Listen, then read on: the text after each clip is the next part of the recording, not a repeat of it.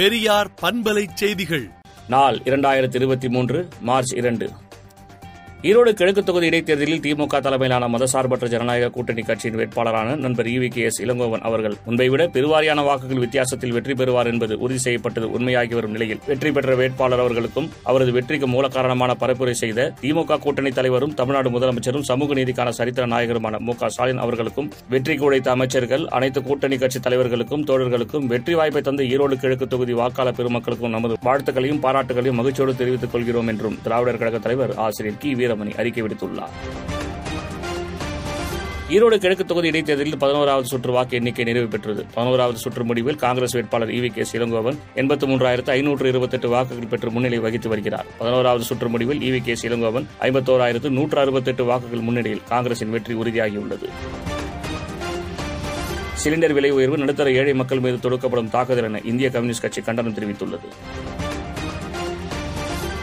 ஈரோடு கிழக்கு இடைத்தேர்தலில் இருபத்தெட்டாயிரம் வாக்குகளை கடந்து டெபாசிட்டை தக்க வைத்தது அதிமுக.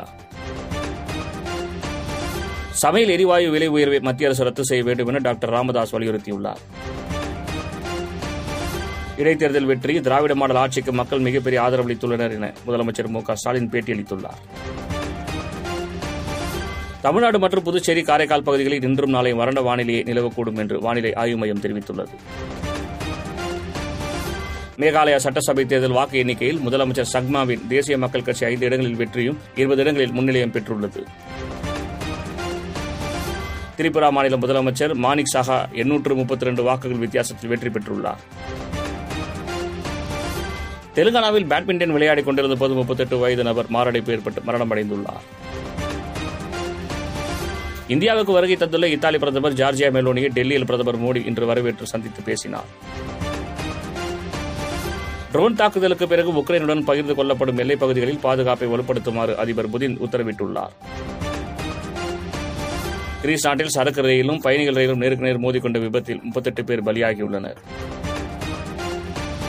தைவானை நோக்கி இருபத்தைந்து போர் விமானங்களை சீனா அனுப்பியதால் இரு நாடுகளுக்கு இடையே போர் பதற்றம் அதிகரித்துள்ளது.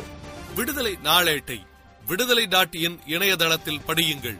பெரியார் பண்பலை செய்திகளை நாள்தோறும் உங்கள் செல்பேசியிலேயே கேட்பதற்கு எட்டு ஒன்று இரண்டு நான்கு ஒன்று ஐந்து இரண்டு இரண்டு இரண்டு இரண்டு என்ற எண்ணுக்கு பெரியார் எஃப்எம் நியூஸ் என்று வாட்ஸ்அப் மூலம் செய்தி அனுப்புங்கள்.